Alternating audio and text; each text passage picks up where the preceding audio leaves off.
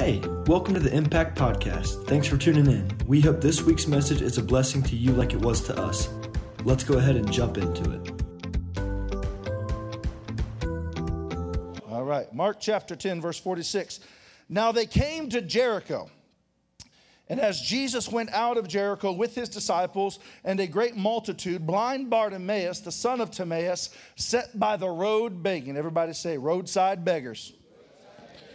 And when he heard that it was Jesus of Nazareth, he, be, uh, uh, he heard that it was Jesus of Nazareth, he began to cry and say, Jesus, son of David, have mercy on me. And many warned and rebuked him, saying, Be quiet. But he cried out all the more, Son of David, have mercy on me. So Jesus stood still. How many of y'all are glad that Jesus stood still? Amen. Hallelujah. We'll talk about that here in a minute. Jesus stood still and commanded him to be called. And they called the blind man, saying, Be of good cheer, get up, rise up, he is calling you. And throwing aside his garment, he arose and came to Jesus. So Jesus answered him and said, What do you want me to do for you? And the blind said, Rabbi, that I might see again, or that I might receive my sight. And then Jesus said to him, Go your way, your faith has made you well. And immediately he received his sight and followed Jesus on the road. Follow Jesus on the road. Everybody look to your neighbor say, roadside beggars. Roadside beggars. That's the title of tonight's message, Roadside Beggars. Let's go to the Lord in prayer. Father, we thank you for the opportunity to be in your word tonight. God, we pray that I would speak not with enticing words of men's wisdom, but with a demonstration and power of the Holy Ghost. God, let me not be articulate for vain reasons, but God, let me clearly articulate the word of God that it may find its way to the depth of the hearts of young people. Lord, let this word be sharp and quick and powerful and convincing and convicting, God, and drawing people to the righteous bloodstained banner of Jesus Christ. God, let fruitfulness come from it. In the mighty name of Jesus, we pray. Everybody shout, Amen. Amen. amen. You can be seated. Amen. So I'm just going to proceed through this passage tonight, just kind of verse by verse, if you will, and just sort of share with you some of the thoughts that the Lord began to deal, with me uh, just last week uh, on this particular message. I guess the first thing that I want to call out is at the very beginning of our passage of Scripture.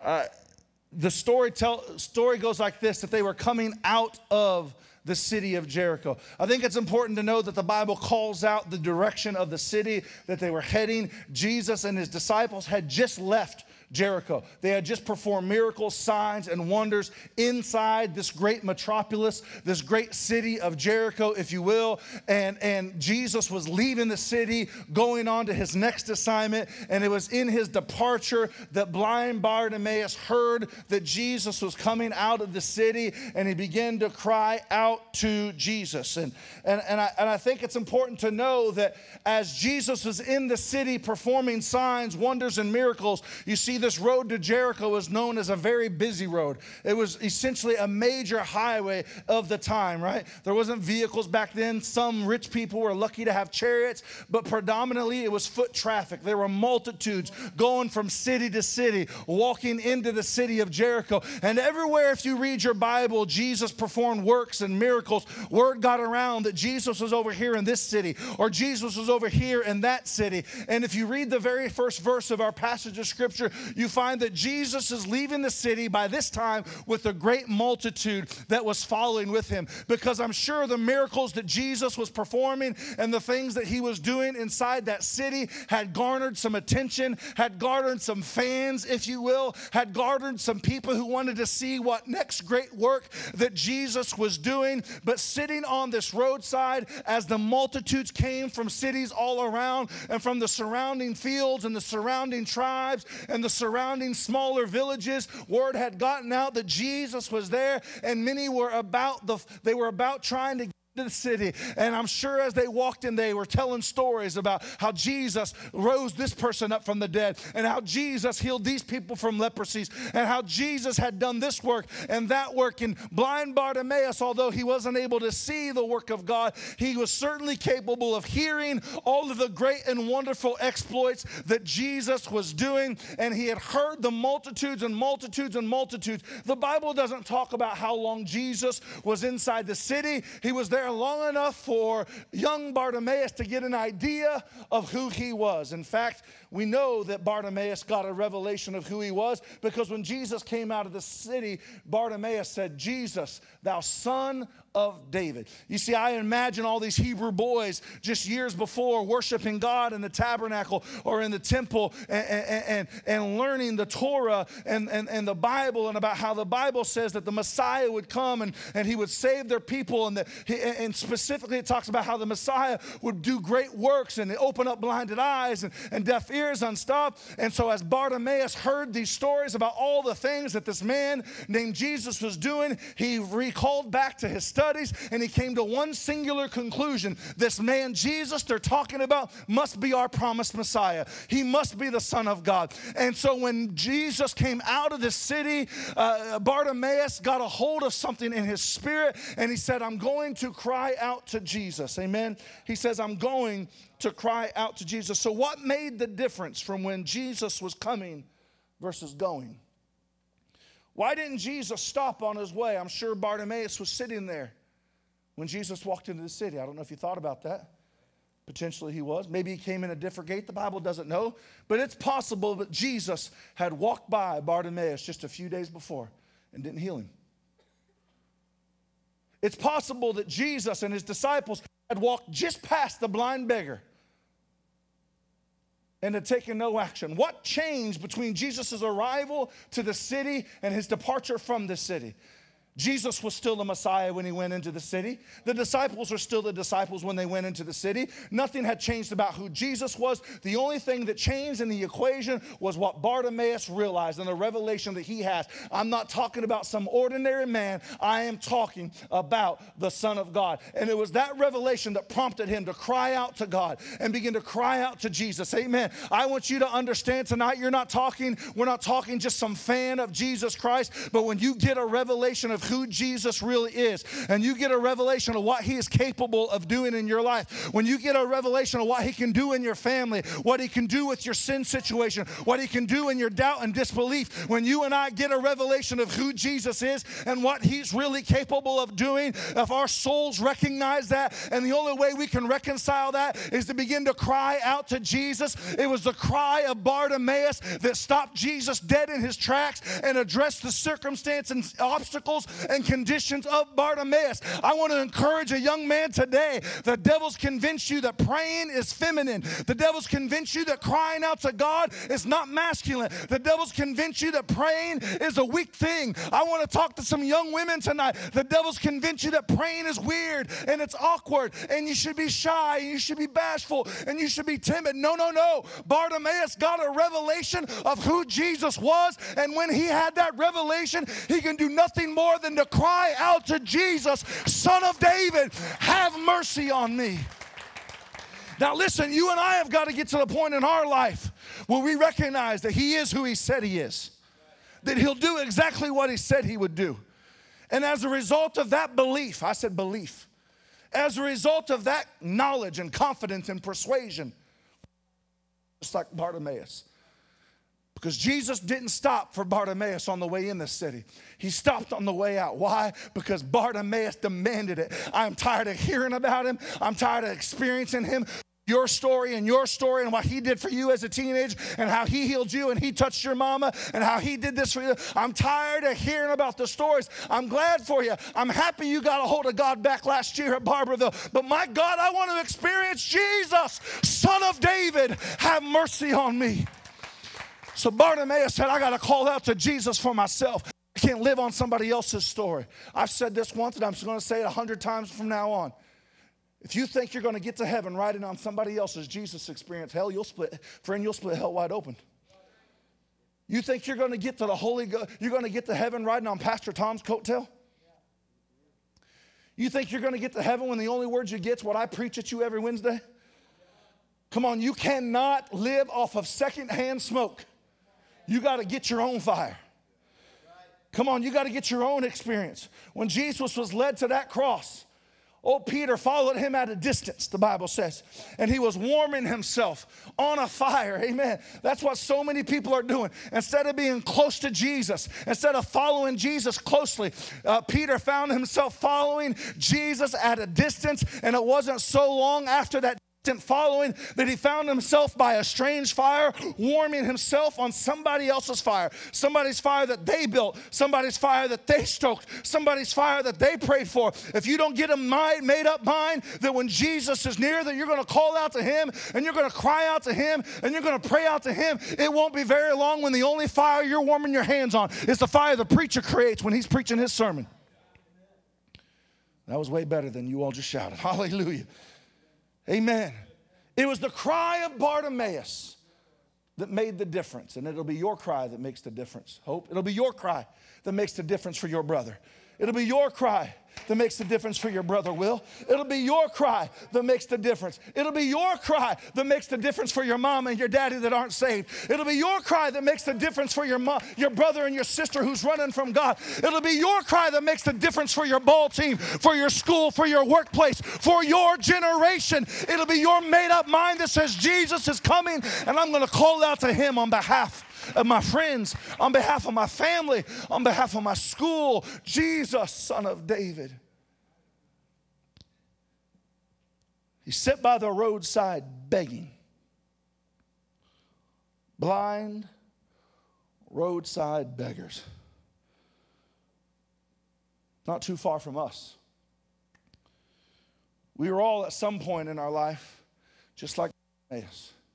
Maybe not physically ill, Maybe not physical blindness, but certainly spiritually blind.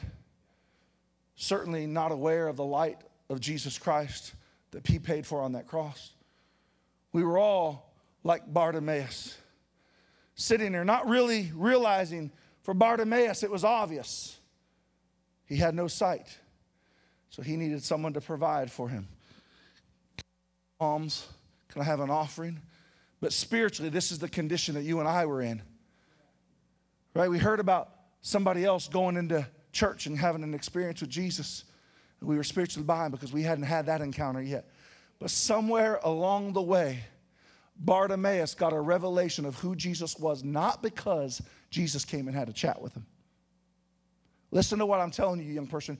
Your testimony is far more important than you could ever imagine. It was the testimony of the hundreds thousands that were coming in and out of that city while Jesus was there and saying, Can you believe that blind man that got healed in the city? Can you believe that man they lowered down in the roof, he came off and he hadn't walked since he was a baby, and he's leaping down the streets and talking about. And Bartimaeus couldn't see it, but he heard, he heard their experience with Jesus. And based off of other people's experience, when Jesus came by, he had to have an experience of his own. Friend, don't let the devil downplay your experience you've had with God. And don't let him shut you up and don't let him keep you quiet. Tell everybody you can about what God's done for you. Tell everybody you can about how He saved your soul. Tell everybody He can about how He redeemed you. Tell everybody you can about how God lifted you up and turned you around and placed your feet on solid ground. Tell everybody you can about how He healed your body and how He touched your mom and He touched your dad. Tell everybody you can because you don't know the roadside beggar that might be listening to your testimony. If the only testimony they hear you is oh i guess i'm doing okay. Or man this life sucks. Or or man uh, my finals are this week and woe is me. I am undone. And, and just negativity and gossip and backbiting and slander and nothing good and life-giving coming out of your mouth. When the jesus that you profess to worship comes by they're not going to want anything to do with him now, Moses in Exodus chapter 3 was keeping the flock of Jethro, his father in law, the priest of Midian. We fast forward, Moses is having this experience with God and this call from God. And he says, Who are you? Who should I? God is sending him back to Egypt. And Moses says, Who do I say, Tori? Who do I say sent me? Long story short, God said, I am who I am. And he goes on to further elaborate, said, I'm the God of Abraham, Isaac, and Jacob. And in an instant, Moses recognized who this God was because he had heard the stories of Abraham. He had stir- heard the stories of Isaac and he had heard the stories of Jacob. And without any real life personal experience of this God for himself, the knowledge of Abraham, Isaac, and Jacob was all the knowledge that Moses needed to really know who God was. What if God showed up in your school and said, I'm the God of Elijah, Isaac, and Will? Hallelujah. What if God showed up and said, I'm the God of Emerson, Reese, and Emmy? What if God showed up and said, I am their God? With that knowledge of who you are, be enough to convince them that your God's worth following? Hallelujah.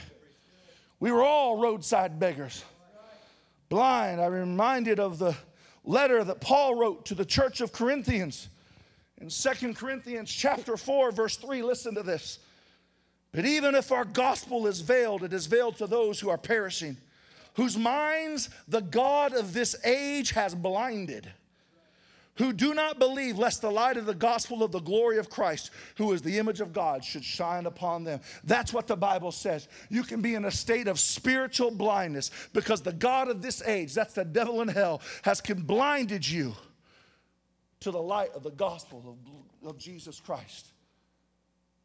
Blinded by this world's entertainment.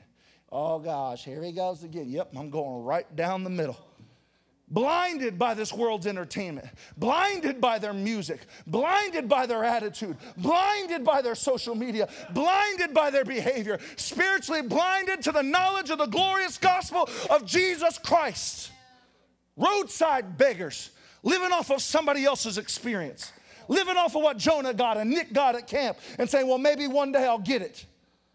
No, no, no, friend. We have got to have our sight restored. We've got to have an experience with Jesus ourselves. And the only way that comes is when you get to the revelation, hallelujah, that I want Jacob's God. I want Isaac's God. I want Elijah's God. I want Nate's God. I want Tad's God. I want Pastor Tom's God. But I don't want their, I don't want it like they got it want him for myself and I'm going to call out to him by myself. I'm not going to sit here and wait for Tad to pray for me or Tori to pray for me or Becca to believe for me or somebody to fast for me.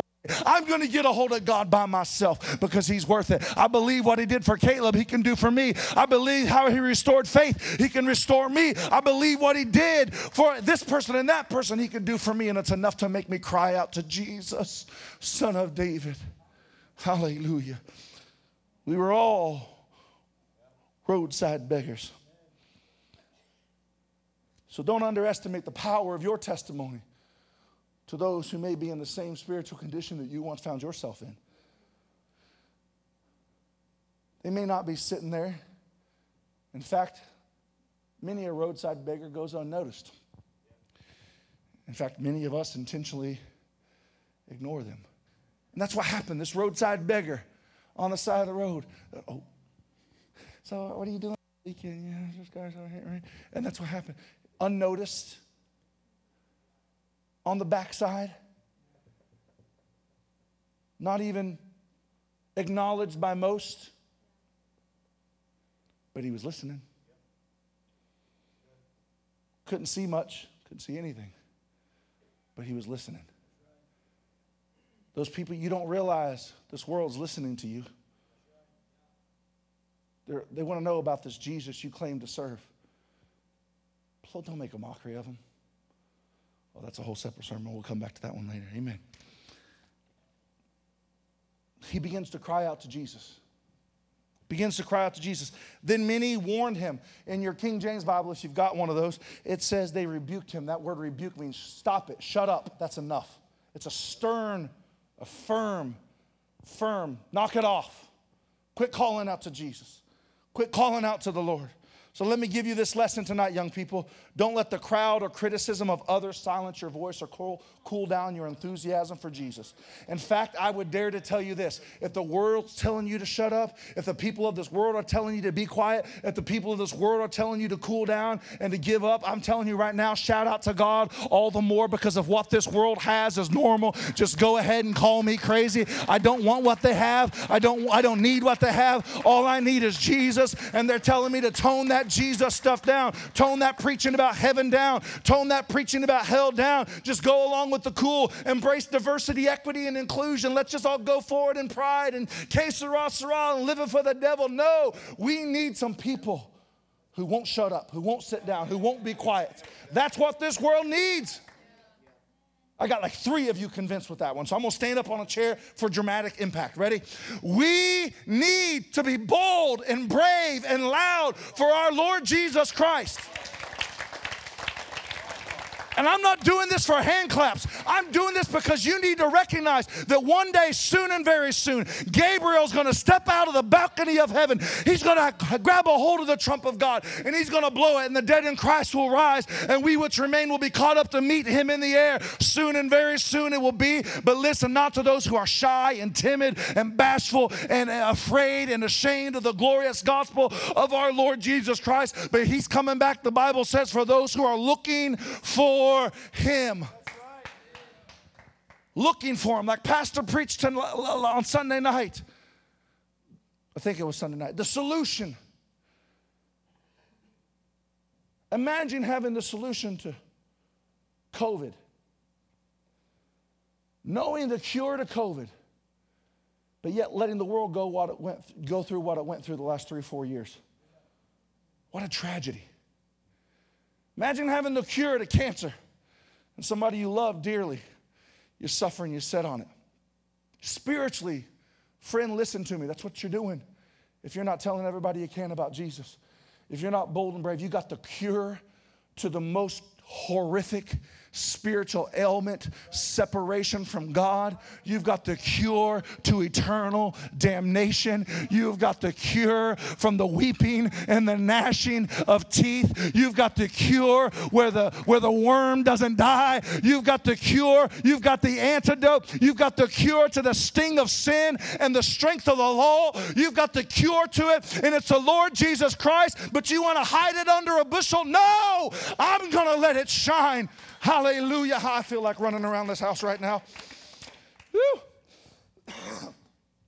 Don't let the crowd and criticism of others silence you down. Too many in church have silenced their voice. Some of you, because fitting in and being popular is more important than going to heaven. Because fitting in and not rocking the boat and not going against the grain I don't go to those places. I don't do those things. I don't act that way. Why? Because I'm a child of God. That's it. That's you. You know how many times I have been asked why I don't go to happy hours and why I don't get drunk with all the executives and why I don't go to this bar and go. I'll go out to dinner parties. I'll go out to dinners. But listen, when the food's gone and the booze come out, I leave. I'm out of there. I'm gone. I ain't have nothing to do with it. Right? People ask me why. You think I just say, oh well, you know, I just I just don't think drinking is a professional thing to do. I, I agree with that. I don't think drinking is a professional thing to do. I can come up with so many other excuses. But you think, for one second, I don't take the opportunity to say I'm a preacher of the gospel of the Lord Jesus Christ, and I don't believe God would want me to partake of that. It's not good for my family. I tell them, listen, they don't like it, but that's the truth. And you know what? They don't even ask me anymore. It's nice. it's nice. We'll be on a meeting and somebody will drop a big old F bomb or something like that. And they're like, oh, I'm sorry, excuse my French. I'm like, don't blame it on the French. I'm not ashamed of the gospel. All right, praise the Lord. It was the cry that stopped Jesus and got his attention. I think I've already covered that point, yeah? Your cry is enough to stop Jesus and get his attention. If you don't think you're getting a hold of God and you think, don't think God's speaking or that God's not talking to you, come on. Can I get some real people in the house? How many young people have ever had that thought that I don't hear from God? Like Pastor Tom talks about how God spoke to him, like, God's never spoke to me. I like I've never heard his voice. Come on, be real. I was there once, right? I get it. I get it. Listen, listen. The problem isn't that God's not speaking. Maybe it's that you're not crying. You have not because you ask not. Or you ask, but when you ask, you ask amiss, like the Bible says. Right? Have some intention. When old Bartimaeus cried out to Jesus, he didn't cry out because he thought it was the cool thing to do or because he was at church and everybody else at church was. He cried out to Jesus because he was trying to get the dude's attention. Jesus! I'm blind. I heard you can heal a blind man. I need you. And I know that seems extreme, but wouldn't you be like that if the man who could heal blinded eyes was walking by you and you couldn't see? Come on, wouldn't you be like, Jesus, Jesus, over here. Don't leave me. I know y'all are thinking I'm nuts right now, but that's exactly what I would do if my wife had cancer and I knew Jesus could heal it. Jesus, oh God, Jesus, I would cry out to him, but yet we want to sit on it, and that feels weird and that feels awkward. Does it have to be that loud? Does it have to be that belligerent? I don't know, but all I know is Bartimaeus was so sincere that the Bible says Jesus was on his way and he stopped. The Bible says, and Jesus stood still he didn't look at Bartimaeus. He didn't stop and go to Bartimaeus.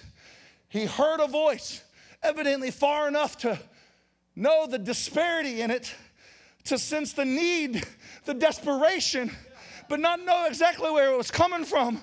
And it was enough to get the Messiah, the Son of God, the Savior of the world, to stop. Say, bring him here, wherever he's at, go get him. Bring him here. Meanwhile, the same ones, hallelujah, Hannah, that told him to shut up, the same ones that told him to be quiet, the same ones that said, hey, behave yourself. These are the same ones that were criticizing him for his belligerence. Hey, dude, be of good cheer. The master's calling you. Come on. Sit down. That's how, come on. Some of y'all need some friends that'll encourage your desperation. Some of y'all need some friends that'll encourage you to cry out to Jesus. Not the ones when you go to lift up your hands, they look at you like, What are you doing? Don't you know who's singing? Why are you worshiping? We are protesting. Don't you know what is going on? Right? You need some friends. They'll say, Go on, honey. Go on for Jesus. Go ahead, man of God. Jump, clap, shout. Get happy for God. You need some friends that'll encourage you because if you don't, you're going to end up with some friends. The next time somebody comes to prophesy and give a word, they're going to say, oh, What did God, look what God did for you. Come on. Those are called flaky, fake friends, and you don't need them. You need Jesus. You need some people that are going to say, Cry out. Go ahead. Go after God. Go after Jesus. Go, go, go. And I, I would to God that some of you would find just one of those real friends friends. One of those friends, you know that friend you can call up in the midnight hour when you're 30 years old and your daughter's got a fevered brow and you need a man of God who'll pray with you and you call up that man. You're not going to call up that one that you were in a thousand point contest with. You're not going to call up that one that you were competitive with in basketball. no, you're going to call up that one that prayed with you, that one who worshiped God with you. People are inconsistent. Is that message? That's the point there. People are inconsistent. He arose and he came to Jesus, not without obstacle. Jesus said, Bring him here. They came to him and said, Hey, be of good cheer. Jesus is calling you. The Bible says he arose and went to Jesus. He wasn't healed then, he was still blind. He arose. Somebody take me to him. Somebody help me find him. He arose and he went to Jesus with the obstacle with the hindrance, with everything that said he shouldn't. Friend, I want to tell somebody don't let it stop you. Don't let your failure of yesterday stop you. Don't let the mistake you made last week stop you. Don't let the enemy stop you from seeking and pursuing God. The Bible says that that very same cloth, right? I could tell you, uh, we can go on a very long tangent about the about the the cloak that he had, but let's just assume that it was a very valuable possession. He used it to cover himself in the cold night. He used it to shade himself from the hot sun. And when he was begging alms, he would lay it there because he was blind, and he would have them throw it on his cloak. That way he can just gather the cloak without looking for the coin that they had thrown. This was very valuable to him. This was his future. This was how he was going to supply for himself as a roadside beggar. But after an encounter with Jesus and the realization that Jesus wanted something to do him. I don't know about you, but I got a revelation that if he hung there on the cross, that God so loved the world that he gave his only begotten Son, that whosoever would call upon him shall have life, but shall not perish but have everlasting life. That's the revelation that Jesus was willing to have a relationship with me. And because of that revelation, Bartimaeus threw that cloak aside and he went after Jesus. We need to have that same revelation. Jesus stood and waited for the man. The same man that others passed over, the same man that others ignored. I'm glad Jesus didn't pass over me. I'm glad that when my wicked stepfather would abuse me, and I was broken and busted and battered and bruised, I'm so thankful that Jesus didn't pass over me. I'm so glad when Child Protective Services came and interviewed me. They stuck me in one of those rooms with those glass mirrors, right? My, my stepdad had kidnapped me. For two years, my family didn't know where I was. They kidnapped me. They finally found me. Custody battle ensued. So, in an effort to find out which parent I wanted to live with, they bring me into one of those rooms with the one way glass and they put a bunch of toys in front of me and play and say, Does your daddy beat you? Does your mommy beat you? Do you love your daddy more or your mommy? How confusing is that? And, and, to, and to see my family come in and, and the psychiatrist that was there trying to psychoanalyze me. I remember it like it was yesterday. I was a young man, but I remember them saying, This kid's going to need a lot of counseling. This kid's hurt. He's going to need years of therapeutic help. You're going to have to bring him to us sometimes, maybe two, three times a week. Here's our on call number. He's probably going to wake up in the middle of the night and cry. He's going to need some help. Eh, it's, it's going to be a long time before he's normal. I'm so glad that when the professionals dismissed me, I'm so glad that when everybody else thought I was beyond repair, that it was going to take a miracle for me to be normal. I'm so thankful. I am so glad. I am so glad that Jesus didn't pass me by. That on April 2nd of 1998, I had my Jesus moment and I called out to him, and in an instant, he stopped all that he was doing. All of heaven stood still for me. Hallelujah. My last point is this don't pay attention to the crowd. Oftentimes in your walk with God, it'll come down to the crowd or Christ. Only you can make that decision. Bartimaeus could have listened to the crowd. Hush, don't call out to Jesus. Knock that off. Don't you know who that is? He's important. He's got better things to do, you poor roadside beggar. He's got to go to this city. He's got to go talk to wealthy people. He's got to go talk to affluent people. He's got to go talk to people who don't have a messed up past. He's got to go talk to some people that can help his ministry. You've got nothing to offer him. He could have listened to the crowd. but oftentimes in your walk, in your life, you're going to have to get to a point where it's going to be the crowd or Christ. Bible says, in spite of the crowd, he cried out all the more. Maybe that should have been my title tonight. All the more. That's what this generation needs. That's what your friend needs. They need you to call out to God all the more in these last days. They need you to get a hold of God. Fast forward to the end of the story, Jesus has this encounter with Bartimaeus. What do you want me to do for you? For years, he had been begging alms. It would have been easy, Nate, for Bartimaeus to say, Give me some money, give me some coins. But no, no, no. He wasn't going to squander this encounter, he wasn't going to mess up this opportunity. I want my sight.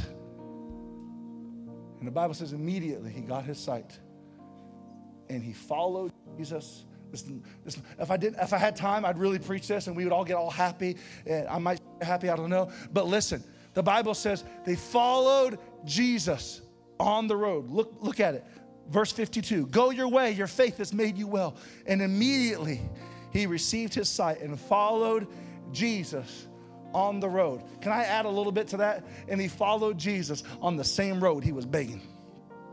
That place the devil meant to keep him at, that place the devil meant to isolate him on, that place the devil meant to destroy him, that place the devil meant to end him was now the same ground his feet was walking on because he was walking and following Jesus. I want to tell you that temptation won't be the end of you. That won't be the end of you. What the devil's trying to do to sideline you, it won't be the end of you. You're going to follow Jesus. Everything the enemy meant to stop you, God said, every piece of ground your feet shall walk upon, that ground is yours to take. And I want to take back back some ground from the devil. Amen. I want to take back some ground for my generation, for my friends, for my family. And how am I going to do that? I'm going to recognize that I was a roadside beggar, just like Bartimaeus. And all I've got to do is make up my mind that he's worth crying out to. Jesus, have mercy on my family.